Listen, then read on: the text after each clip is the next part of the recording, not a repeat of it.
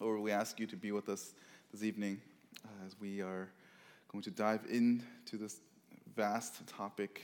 And Lord, we know there's so much of this topic that we can cover. And it will take so much time, but I pray, Lord, that um, you can be with us as we just go, just dabble on it, um, on this on this topic of the Trinity, uh, that we have a greater understanding of who you are. I hope so we can worship you more accurately and more fully. Uh, be with us now. I pray these things in your Son's name. Amen. When you think of certain attributes of God, you inevitably, fi- inevitably find that there are certain gods in other religions that have similarities to the God of the Bible. For example, if you know Greek mythology, the Athena is known as the god of wisdom. And if you look in the Bible, you can see that God is also described as the God of wisdom. In the Hindu religion, one of their many, one of their many thousands of gods, uh, one of them is named Yama, which is the God of justice. And again, likewise, if you look, if you look at Scripture and you study it, you know that our God is a God of justice.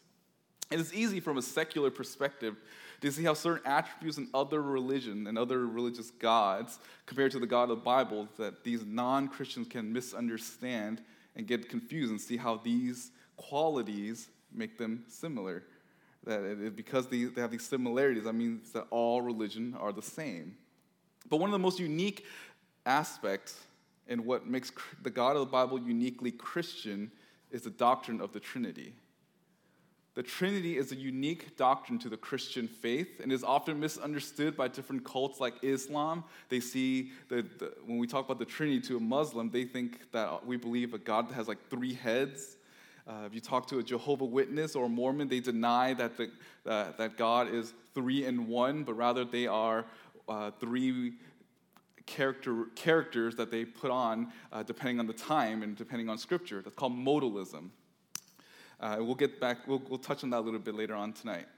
But where, whereas the inerrancy of scripture we studied last week is under attack by non religious people like atheists and agnostics, the doctrine of the Trinity is attacked by other religious groups. The doctrine of the Trinity is one of the core doctrines that religious group attack. Historically and even presently, different cult groups would accuse Christians that the Trinity is illogical and is comprised of philosophy that is made by man. The Trinity is a complex doctrine. It is definitely something that the human mind cannot fully comprehend. Now, I would argue that the complexity of the Trinity and our God makes us realize that our God is indeed the one true God. It is hard to worship a God that you know completely. If you look at all the false gods you, and, and look at the way that they act and the way that they behave, you'll notice that it's really someone that you can actually relate to. If you ever read any of the uh, pantheons of all these other gods, you can see that they're actually just men, uh, uh, decorated and glorified men. But what makes a Christian God unique is that there are only certain aspects of God where we can understand, while other attributes we cannot fully grasp, and others that we can grasp a little bit of. The, unknow- the unknowability of God is what makes God distinct from us, is what makes him holy, makes him unique. There are many misconceptions of the Trinity. One of them is that, the, that in, the, in, the, in the triune God, that there are different rankings within the Trinity. Uh, when we use the language in, when in describing the Trinity, often we say the three persons, the first, the Father, the second, the Son, and third, the Holy Spirit. And oftentimes when we say that, there, there seems to be like a ranking. We think God the Father is the first one, and the, the Son is just like the middle child, and the Holy Spirit is the youngest one, or, or something like that, in this type of rank. That's not true. All three are, all three possess, all three are, are divine in essence, all three are equal, they're, they're co equal, and they're all one. They're co eternal, and they're all coexisting. Another misconception is that the doctrine of the Trinity was created by man. Uh, some people, if you talk to Mormons or, is, or Muslims, they'll say that it was, it was by the Council of Nicaea or the Council of Constantinople. And it is true that these two councils were able to articulate the doctrine of the, the Trinity, even use the word Trinity. But this does not mean that the Trinity was invented by them. Rather, they set forth an official proclamation to counter the heresies that was going on at the time. The earliest expressions of the Trinity were by people from, example, the Clement of Rome, which was 88 to 99 AD, or Polycarp, 69 to 155 AD, or, or Ignatius, 50, uh, 50 AD or so. And all these old church fathers affirmed the deity of the Father, the Son, and the Holy Spirit. So all of these guys talked about the Trinity in the writing before the word Trinity was even used. The point of these councils were to explain and articulate what they found in Scripture, and they wanted to go against the heresies that existed during that time. The doctrine of Trinity is not an, another misconception is that the doctrine of Trinity is not an essential doctrine. This is the reason why we are discussing this topic tonight, because we know that the doctrine is an essential doctrine. If you reject the, the Trinity, you are not a Christian. There has been, even among many Christian circles, that believe that the Trinity is not worth discussing because of its complexity. Some would argue that since the Bible is not completely clear on every little detail, then it's not a primary doctrine. I would argue that it is important because the Bible is indeed clear about the Trinity, about the Godhead. The Trinity is a doctrine that should not be treated as a footnote to Christian theology, but it must be seen as the heart of Christian theology. The, the, the, doctrine of the Trinity should not be treated as a footnote to Christian theology, but it must be seen as the heart of Christian theology. Every theology stems from understanding uh, who our God is. The more we know about Him, the more every other doctrine is made clear. We must know the Trinity because the Trinity is who God is. The word Trinity is indeed never used in Scripture. And oftentimes, this is an argument of why the doctrine of Trinity does not exist. And I would argue that, that there are many biblical concepts that, uh, that, that, that we use that are not in the Bible. For example, the word rapture does not appear in the Bible, but the idea of it appears. The word rapture is derived from a Greek word which means to be snatched up. Even the word Lucifer, the name Lucifer, doesn't actually show up in your Bible. Rather, it is a Latin translation of the phrase star of the morning. The word Trinity, although it's not used in the Bible, is expressed through the descriptions of each member of the Trinity. The word Trinity simply just means three in one.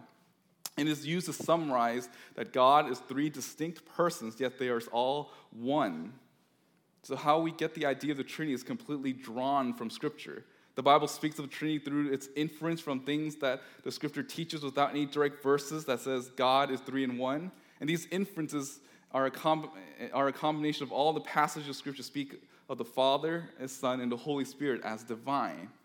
And we learned from last week about the inerrancy of Scripture and how every book, chapter, and verse are inspired by God for us to know Him and know how to live in a way that's pleasing to Him. And one facet of God's Word is that it reveals to us the Trinity. The entire Bible speaks of each member of the Trinity uniquely, distinctly, and at times even similar- similarly. So, why is this doctrine important? It is significant because the doctrine is how the Bible describes God. It is significant because this is how the Bible describes our God. To fail to see who our God is and how he's revealed in Scripture means that we are worshiping a false God. We are Christians, and as Christians, we must not only get Jesus right, but we also must get the Father and the Holy Spirit right. We must get all three of the members of Trinity correct because of how we view the Godhead will impact the way that we worship Him. How I want to accomplish this is by just looking through the scriptures. And like last week, there's going to be a lot of passages. You can write them down, or you can flip to it if you could get through it quickly. But if you can't, just write down the verses and look at it at your own time. That we, as Christians, do not worship a God that we don't worship a plurality of gods. Scripture is absolutely clear that we only worship one God. I have you turn to Deuteronomy 6 for a reason. Uh, this is crucial because it rules out the notion that Christians are polytheistic. Throughout the, uh, the patriarchs, the prophets, and poets all describe God as one. The Old Testament is crystal clear about this. Deuteronomy 6 4. Notice, Hear, O Israel, the Lord is our God, the Lord is one. This passage itself is actually a reference back to Exodus 20, verse 3, when God gives the Ten Commandments to Israel. And the first commandment he gave is that you should worship no other God but him. He is the only true God. And you'll notice in Deuteronomy 6 4, notice the word one here. This word occurs 960 times in the entire Old Testament, and it, and it appears in varying contexts. Its primary usage is described numerically number one. That's just, that's just primary usages is describe one. Yahweh reveals himself as one, and there is no other. There are no secondary gods. There are no other gods on the same platform or any above Yahweh. The God of the Bible is the only one true God. There's only one God, and no one else qualifies as God. In this context of Deuteronomy, other cultures and pagans have, in their lands, have multitudes of gods, but the God of Israel is only one God. We see example of this played out in 1 Kings 18 21. 1 Kings 18, you might be familiar with this passage. This is the time when uh, Elijah was, was talking with Israel, and then they were supposed to make this wager between the God of Israel and, and Baal.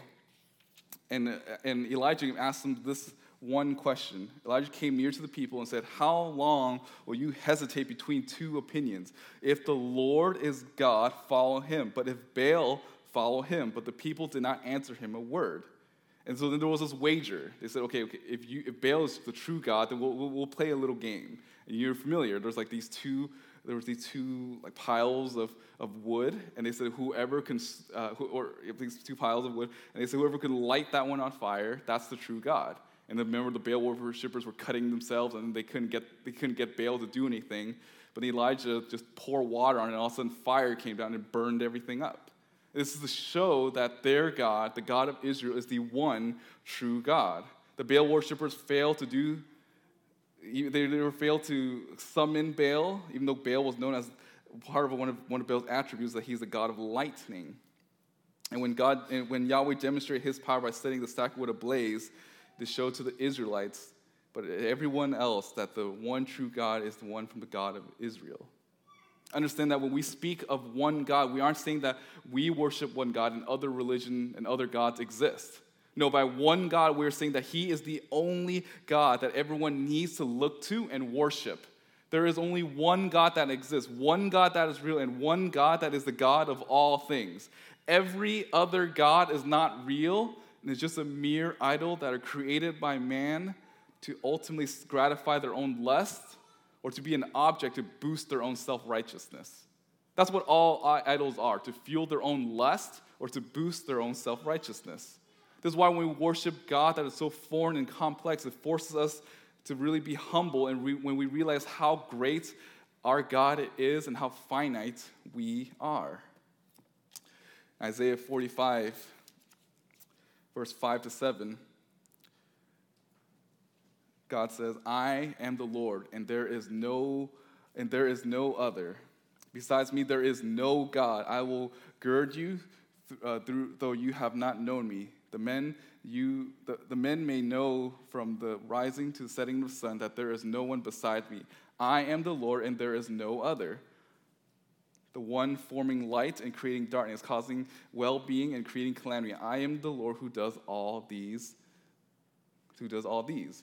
God speaks of his own abilities. God using Isaiah to let the Israelites know that there is no other God in all of existence. All that there is in existence exists because of God. Notice that in, the, in Isaiah verse uh, 45, verse 7, it said that there was a forming of the light, that even the, the concept of darkness exists because God created light. He is the first cause, He does all things. And when you look at Isaiah 45, verse 21, last part of 21 to 22, it is, uh, it, is it not I, the Lord, and there is no other God besides me, a righteous God and a Savior? There is none except me. Turn to me and be saved, all the ends of the earth, for I am God. There is no other. God is saying that there's only one way to salvation is through this one God. There is no other God that can save except for Him and Him alone.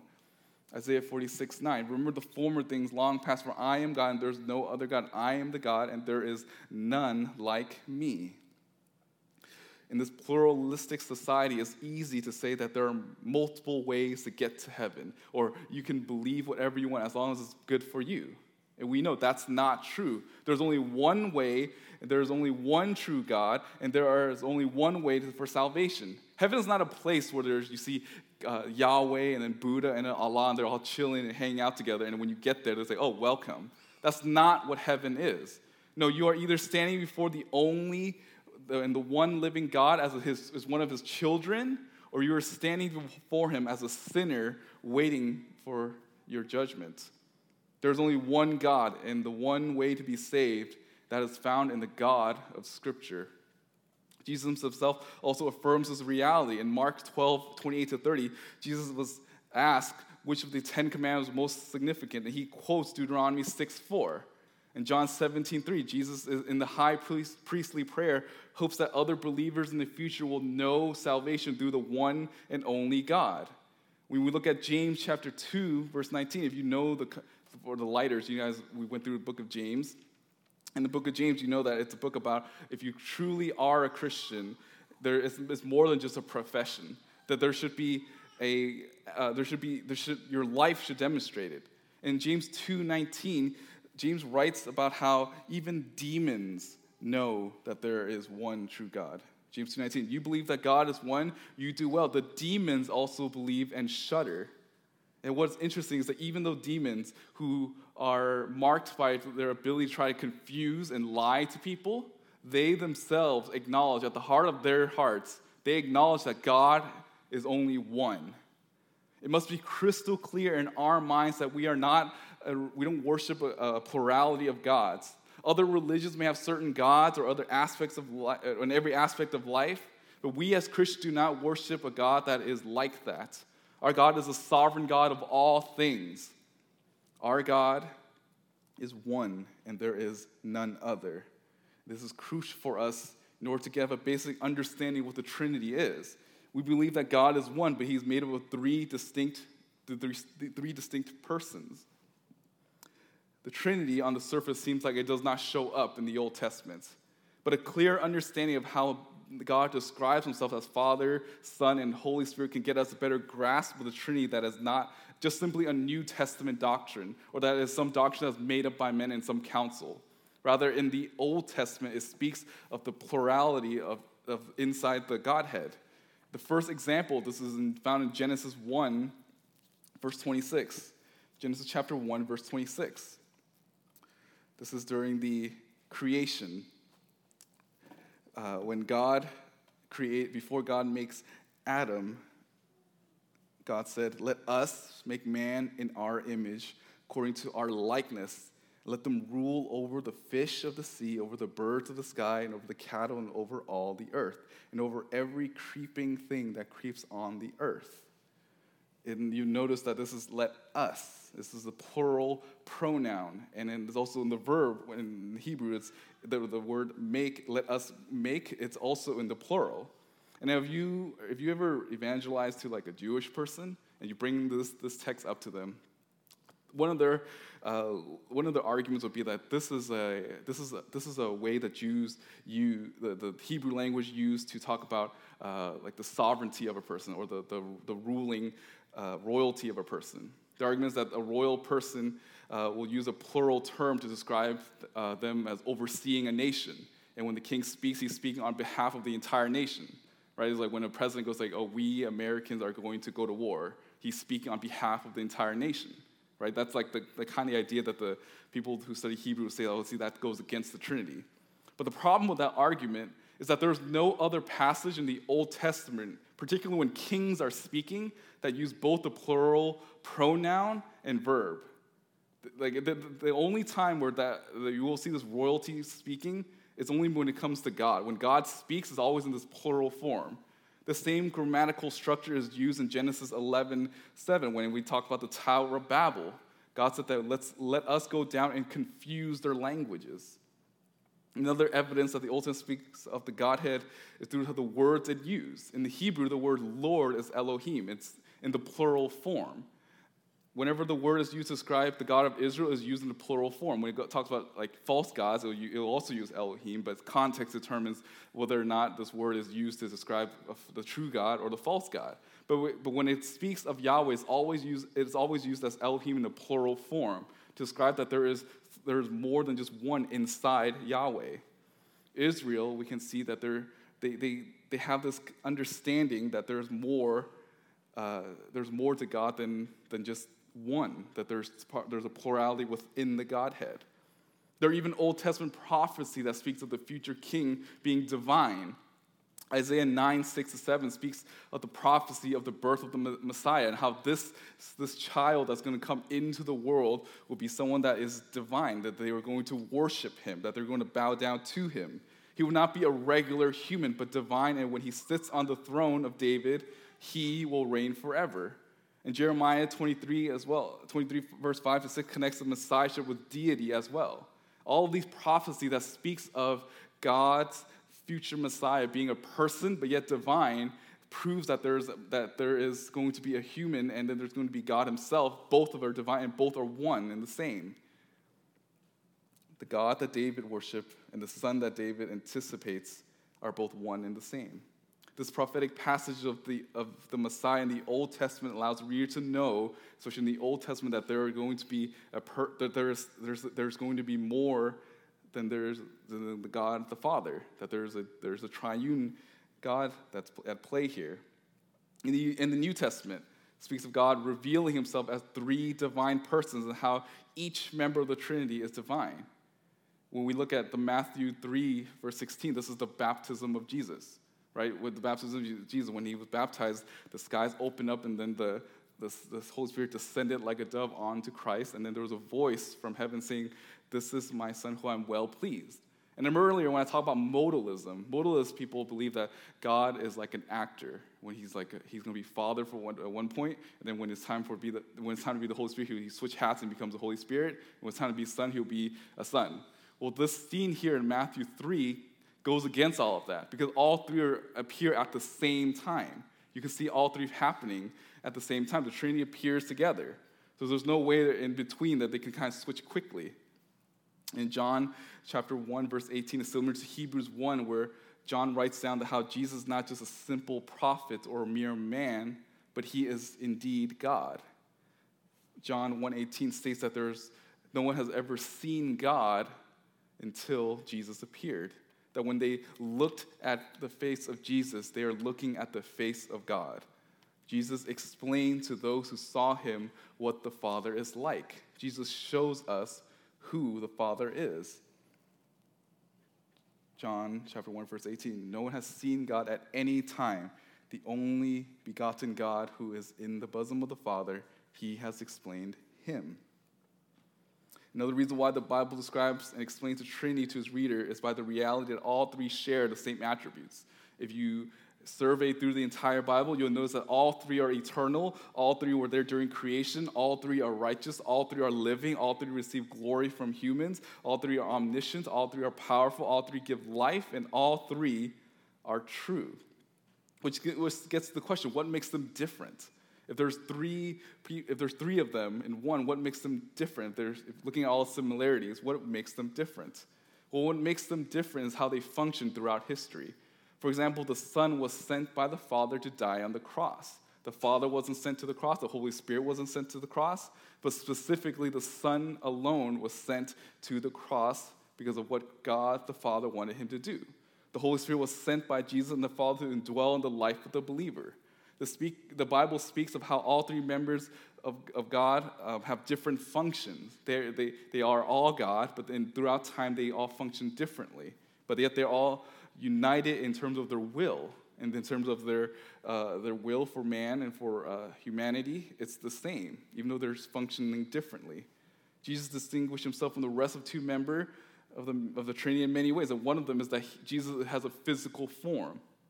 We read in John chapter 1, verse 18, that no one has seen God except when they looked at Jesus. Jesus explains who the Father is the Holy Spirit is different from the other two in that the Holy Spirit is a means by the Father and the Son to fulfill his will. Both in the Old and New Testament, it is the Holy Spirit that enables them to write down Scripture. Jesus sent the Holy Spirit to dwell in the life of the believer, enable them to be sanctified so that they can be more like Christ. Yet in the Old Testament, when we talk about the three aspects of Trinity, we see the Father, the Son, and the Holy Spirit. How do we know that the Father is God? How do we know that the Son is God? And how do we know the Holy Spirit is God? In the Old Testament, it describes all three. In fact, it uses the terms Father, Son, and Holy Spirit. The first one is how do we know that the Father is God? Because it describes in Deuteronomy 32, verse 6. Deuteronomy 32, this is toward the end of Moses' life. He's singing the song of praise and worship to the Lord. And Deuteronomy 32, 6, Moses sings. I'm not going to sing, I'm just going to read this. Do you thus repay the Lord, O foolish and unwise people? Is not he your father who has bought you? He has made you and established you. Moses here describes God as a father who ransomed his son out, who, who redeemed his son, his children out of Israel. Moses is singing the song in hopes that people remember that at one point they were, they were enslaved by the Egyptians, and God was the one who purchased them and redeemed them out of it. In, in 1 Chronicles 29, 1 Chronicles 29, verse 10, David writes So David blessed the Lord in the sight of all the assembly, and David said, Blessed are you, O Lord God of Israel, our Father, forever and ever. David prays before the nation that Yahweh is their God. Hosea 11 1. If you're familiar with that book, that's the book where um, there was a prophet supposed to, that has in, uh, basically a harlot wife, and that, that relationship between that prophet and that wife is supposed to parallel the way Israel is to the nation to, to God. That the, the nation of Israel was an, was an adulterer to the Lord. They, they were unfaithful to God. Hosea 11 1. When Israel was a youth, I loved him, and out of Egypt I called my son. So he, God calls God describes Israel as his own son. Now, what's interesting about this passage is because it makes this, it has like a double meaning to it. In one sense, he, God is telling Hosea, through Hosea, that Israel is his own child. In another sense, this is a prophecy of the future, of the future of Jesus having to leave, the, uh, leaving Egypt after Herod died. People did not just see Yahweh as father, but Yahweh saw Israel as his child. Now, the implication of these passages is that the nation of Israel is supposed to be viewed as, a as children of God who are supposed to faithfully represent Him in the world. However, we know throughout the entire Old Testament that the children, the children of God failed to be what God has expected them to be, and they chose to, to, to break that relationship with God. Yet in the New Testament, we see Jesus having this rich and intimate relationship with the Father. And Jesus clearly thinks of him thinks of the Father as God. Jesus is the perfect Son of God, whereas Israel in the Old Testament failed to be what God wants. Jesus completes it and calls God his Father. This, the relationship between the two is supposed to highlight the perfect earthly relationship that Israel was supposed to have with God, but they failed to do so. This is why Jesus, uh, throughout the time of his, when in the New Testament, he calls himself, he calls his God the Father, Father. It's to remind those people that are around that the perfect son, what a perfect son of God looks like. The Pharisees themselves called themselves the true Israelites, but Jesus rebuked them, saying that, you know, your father is the devil. If a person is truly a follower of Jesus, then they are like Christ, in that they have the same relationship with the Father the way Jesus does. A natural, implica- a natural application for us is shown in Matthew 6. Matthew 6 is when Jesus talks about how you know, if you are his child, you don't need to worry because the Lord will provide for you. The Lord provide for the, the, the, the flowers and the birds. And if you, his being his child, is value way more, he is willing, he's, he's going to provide for you. He's going to care for you. Our heavenly Father will care for us because we are his children. And Jesus wants us, wants them to be assured that their divine creator is watching over them and will always be caring for them. As Christians, we place our faith in Jesus. When we place our faith in Jesus, we identify with Jesus and having the same relationship that Jesus had with the Father. Not only that, but remember in, the, in, in John 17, he was, he was praying for these future believers that one day that they will be with him in heaven the way that the, that the Son and the Father were together in heaven. It's this, it's this anticipation, this hope that if we place our faith in him, we'll have this restored relationship with, with the Lord. Christ gave us his righteousness so that we could stand perfectly before him while our sin is given to Christ and Jesus absorbs the entire wrath of God. And when we read throughout the New Testament in Paul's writings, we see that he sprinkles from time to time in other in another passage elaborates the reality that God is the Father. Paul's letters also begin saying that God is the Father is God. In Romans 1 7, he prays for the blessings of God the Father upon the readers. Galatians 1 1, Paul says that he is an apostle sent by God the Father. And in verse 3, he wishes his reader grace and peace from God our Father and the Lord Jesus Christ. 1 Timothy 5, so, so 1 Timothy 2, verse 5 to 6, Paul states that the only mediator between man and God is God the Father and is found in Christ alone.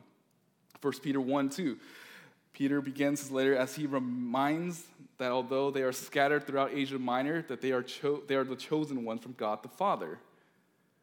This is how we know in Scripture that why we use the language of Father, Son, and Holy Spirit, because the Bible uses these same terms. The Old Testament talks about how God is the Father and how Israel is rebellious son. And then the New Testament, uh, the way the relationship of God, the Father, and, and Christ is the, this perfect relation between Father and Son. How do we know that the Son is God? We'll get more into this and even the next point about the Holy Spirit next in the next coming weeks. In the coming two weeks, Roger's going to speak on the work of the Son and the work of the Spirit. But I do want to highlight a little bit about how how do we know that God, that Jesus is God. I'm going to really focus upon the Old Testament here. I mean, we already know in the New Testament, you read the book of John, how that whole book shows his divinity. But in the Old Testament, how do we know that Christ existed in the Old Testament? Jesus claims to be the I am, which is the same description of how God described himself. And we'll get more to that again next week. But I do want to look at the Old Testament. Nerdy theologians call this idea of like Jesus appearing in the Old Testament as theophany, which basically means that the appearance of God in the Old Testament. Where was Jesus in the Old Testament? Well, if you read, if you, if you notice in, in the Old Testament, you'll notice that there is this phrase called the angel of the Lord. And oftentimes, when the angel of the Lord appears in the Old Testament, he's shown to be divine and equal with God.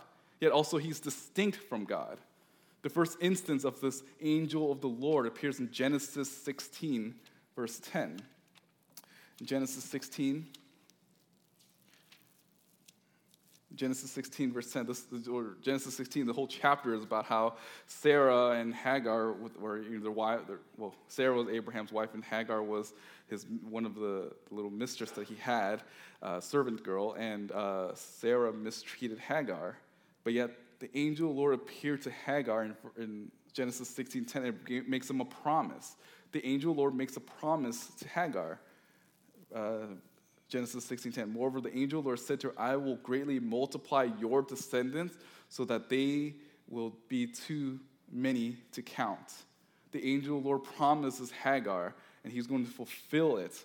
In Genesis 22, verse 15 to 18. Then the angel Lord called to Abraham the second time from heaven and said, By myself I have sworn, declares, declares the Lord, because you have done this thing and have not withheld your son, your only son. Indeed, I will greatly bless you, and I will greatly multiply your seed as the stars of the heaven, as the sand on which is on the seashore.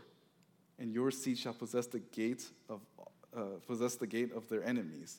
In your seed, all nations of the earth shall be blessed. Genesis 22 is the, is the famous story of Abraham sacrificing his own son Isaac, and what stops him is the angel of the Lord. He speaks in terms of, he speaks as if he's Yahweh because he is God, that they're one. Another instance in the Old Testament identifies that the angel of the Lord is, the, is and Yahweh are the same as in Judges chapter 6.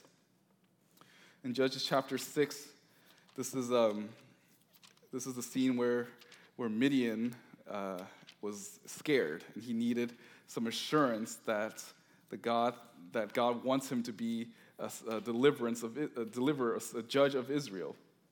In Judges chapter 6, verse 22, when Gideon saw that he was the angel Lord, he said, Alas, O Lord God, for now I have seen the angel Lord face to face. The Lord said to him, Peace to you.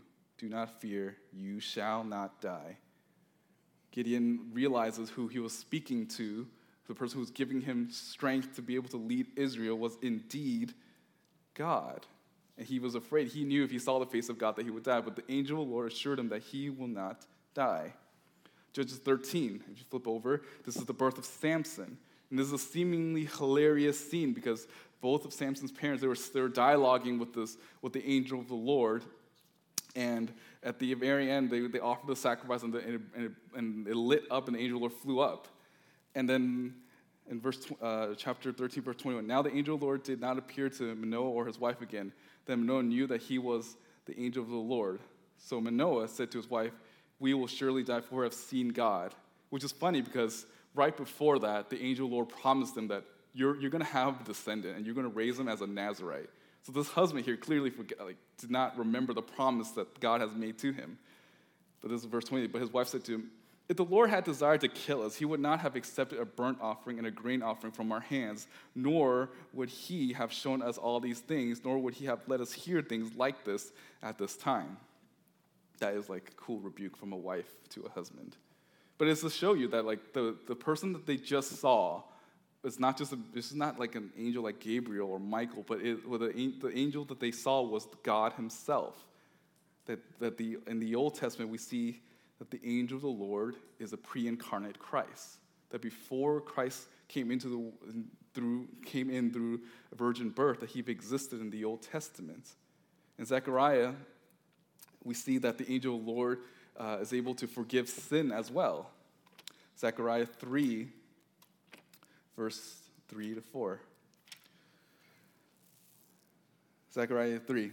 Now Joshua was clothed with filthy garments standing before the angel, and he spoke and said to those who were standing before him, saying, Remove the filthy garments from him. Again, he said to him, See, I have taken your iniquities away from you, and you will clothe and will clothe you with festal robes. Then I said, Let them put a clean turban on his head. So he put a clean turban on his head and clothed with him the garments while the angel of the Lord was standing by. They were, the angel of the Lord was able to forgive sin. This should come to mind when we think of the New Testament, when the Pharisees were saying only God can forgive sins. This means that the angel Lord, in this, they should have known this passage. But yet, this means that the angel Lord is God, as well as because he too can forgive sin. And we know the pre incarnate Christ in the Old Testament is described as the angel of the Lord. The last example is in Genesis 31, verse 11 to 13, where the angel of the Lord himself claims to be Yahweh. Genesis 31, verse 11 to 13.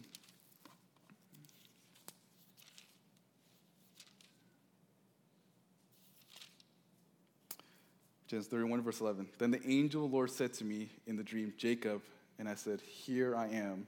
He said, Lift up now your eyes and see that all the male goats which are mating are, stri- are striped, speckled, and uh, molted. For I have seen all that the Laban has been doing to you. I am the God of Bethel, where you anointed a pillar, where you have made a vow to me. Now arise, leave this land, and return to the land of your birth. The angel of the Lord identifies himself as the God that as the God of Israel. It seems that every almost every example in the Old Testament we see the angel of the Lord is the pre-incarnate Christ who walked among men and did the work of God in different instances throughout the Old Testament. This proves that what we already know about Jesus that he already he, he existed before the foundation of the world. He existed in the Old Testament as well as the New Testament. The Messiah, Jesus, that we worship is not a mere created being or some great philosopher or teacher, but he is indeed divine. He has existed before his first coming. Despite the world's attempt in trying to limit Jesus as just a teacher like any other that has existed, the Bible is clear that Jesus is more than just a man, but that he is completely God and fully man. Jesus was already doing the will of the Father before his first coming. He was there when the world was created. He uphold the world with the words of his mouth. As we just saw, he entered into history in the time of the Old Testament to do the will of the Father. And those who saw the angels of the Lord treated him as if they treated the Father. Now, how do we know, now that we looked at the, the Father as God, the Son as God, what about the Holy Spirit? And again, much like the last point I mentioned, that we'll discuss more in detail about the Holy Spirit. But for now, do you want to just look at some, some scripture that shows us that the, that the Holy Spirit is indeed divine? In the Old Testament, expresses that, expresses that the, whole, the Holy Spirit is God. In fact, in Acts 28, 20, 28, verse 25 to 27, Paul says that the Holy Spirit spoke through Isaiah the words of Isaiah. This means that the Holy Spirit was active in working through the Old Testament prophets as well as the New Testament in bringing forth the canon of Scripture. In the New Testament, the Holy Spirit also identifies himself as divine. His, the title that are associated with him are, are similar to the others of the Trinity. He's known as the Spirit of God in Matthew 3.16. He's known as the Spirit of the Lord in Luke 4.18. He's known as the Spirit of your Father in Matthew 10.20. He's known as my Spirit uh, in, in, Acts 2, 17 18. He's known as the Spirit of Christ in, in Romans 8, 9. He's known as the Lord, the Spirit in 2 Corinthians 3, 17 to 18. The Bible speaks of how the Holy Spirit is viewed within the New Testament. In Matthew 12, verse 30 to 32, the Pharisees were asking, Christ was doing all of these miracles, and the Pharisees accused him that the reason why he's able to do these things is because he is working with the devil. And Jesus responds by saying that that's blasphemy against the, Holy Spirit. Jesus even said that if you blaspheme against the Son, that's forgivable, but blasphemy against the Holy Spirit will not be forgiven. That's why we get the, the phrase the unforgivable sin is when you accuse the Holy Spirit of doing something that is not, that you attribute something to Him that isn't true. The whole, and we know in Acts 5 as well, the Holy Spirit get, got offended. This was Ananias and Sapphira when they were saying that, oh, we're going to give this money to the church, but they only gave a little bit of it, not all of it, and then they lied. And then the apostles asked, why did you lie against the Holy Spirit? Why did you sin against Him? And then as a result of that, they died. The Holy Spirit is a person that can be offended and needs to be revered as God just as much as the Son and the Father. The Holy Spirit is not just some nebulous force sent by God, but it is God. The Holy Spirit is often described as the agent, as, an, as an agent to, the, to God's will, but is also God Himself. Much like the Son is supposed to do the will of the Father, so is the Holy Spirit. They're all, they all have the same will and they are all divine. It's important for us to have a higher view of the Holy Spirit especially in our contemporary time when, when the charismatic churches seems to abuse the Holy Spirit. They view the Holy Spirit as something that they can command, that the Holy Spirit is something that they can summon and do miraculous things, as opposed to the, them being moved by the Spirit to do the will of God, or to grow in Christ likeness, or to pursue holiness. The Holy Spirit needs to be revered. Scriptures teaches us both that the Father, the Son, and the Holy Spirit are all God and again, there's a lot of passages that we went through, and if you have time, you can look through some of these passages. And even the ones I've mentioned is only a, a small amount compared to how many there are. When we think about the Holy Spirit, sometimes what helps us is illustrations. Right? When we think, I remember when I was growing up, the illustration that they gave was the, the, the Holy, the Trinity is like it's like water, vapor, and ice. You know, it's like three different things. Now that now all illustrations have limitations, but when I was younger, I thought, oh, that makes perfect sense. And I'm sure some of you guys heard this as well, but that's actually totally heretical. The idea of, the, of, of, God being water, uh, liquid, liquid solid gas, because that's the idea of modalism. You, know, you can change form depending on what, uh, what the situation is, right? In order for that illustration to be true, all three have to be present at the same time. All three have to be distinct, but yet all three have to be one. So if you ever hear someone say use the, the water illustration, just call them a heretic because that's totally wrong. But, the, but again, I, have thought about these different illustrations. How can we help? What are, what are some of the worldly things that we come up with that can help us understand the Trinity? And there, again, every illustration has limits. Every illustration has its limitations. I can only think of, I've, here are some of my illustrations. And again, if you think hard enough, you could probably, you could probably deconstruct it and, make, and call me a heretic. But again, everything, every illustration has their limitations. But it's helpful to try to come up with something to help us get a greater, a small understanding of the Trinity. So here's two of them. I'm going to list one of them now, and this is from society. When we look at society, the United States government is made of three parts the executive branch, the legislative branch, in the judicial system. All three are unique, but they're all three Americans. Right? They all function differently. They all do different things. Now, I already know how this is going to break apart because, like, oh, one is check and balance. The Holy Spirit and Trinity does not do that. They don't check each other. But the idea is that there are three distinct uh, functions, but yet they're still they're all American. As you know, they're all Americans. The judice, uh, in all three of these systems, the president is not the, legis- the legislative or judicial, the, and the other two are not the, the others. They're all distinct in function, but yet they're all Americans.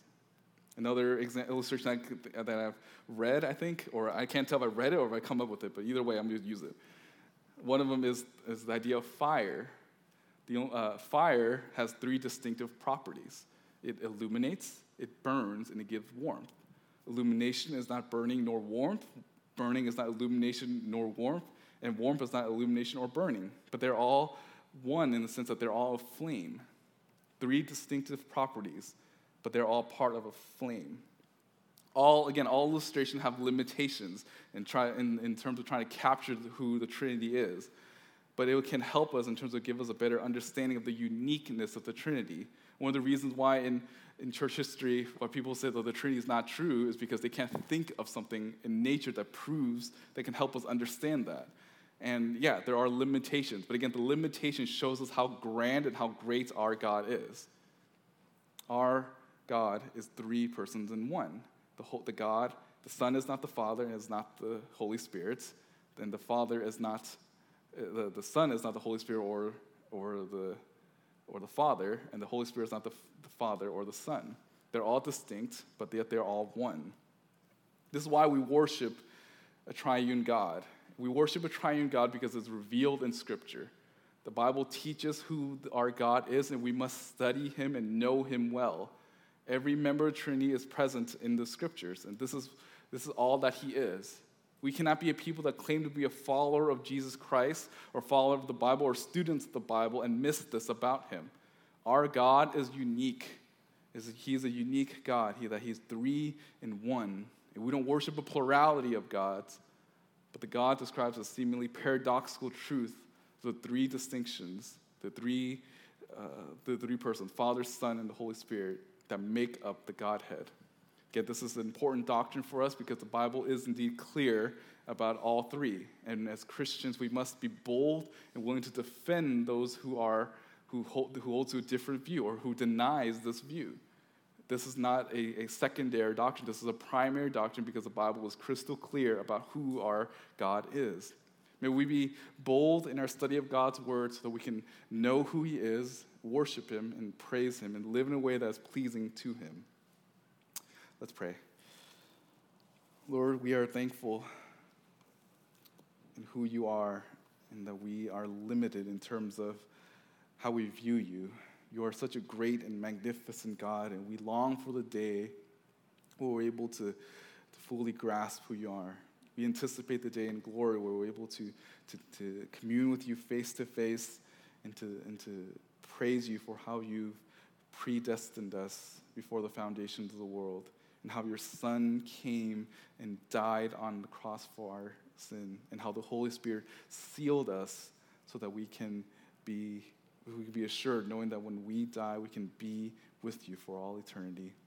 And Lord, I ask that we continue to live in light of, of, truth, and that this truth, although seemingly vast and complex, allow us to be diligent students of your word in hopes that we can love you more and that we, you can be more beautiful in our eyes, that we can, because of who you are, because how great you are, that we, it causes us to, uh, to be bold in our evangelism, it causes us to fight harder against sin, allow us to be more patient with those around us, allow us to uh, be more like your son because of, how, of what we learn in your word. Be with us this week or this weekend. Uh, pray, Lord, that we can honor you in all things. Pray these things in your son's name. Amen.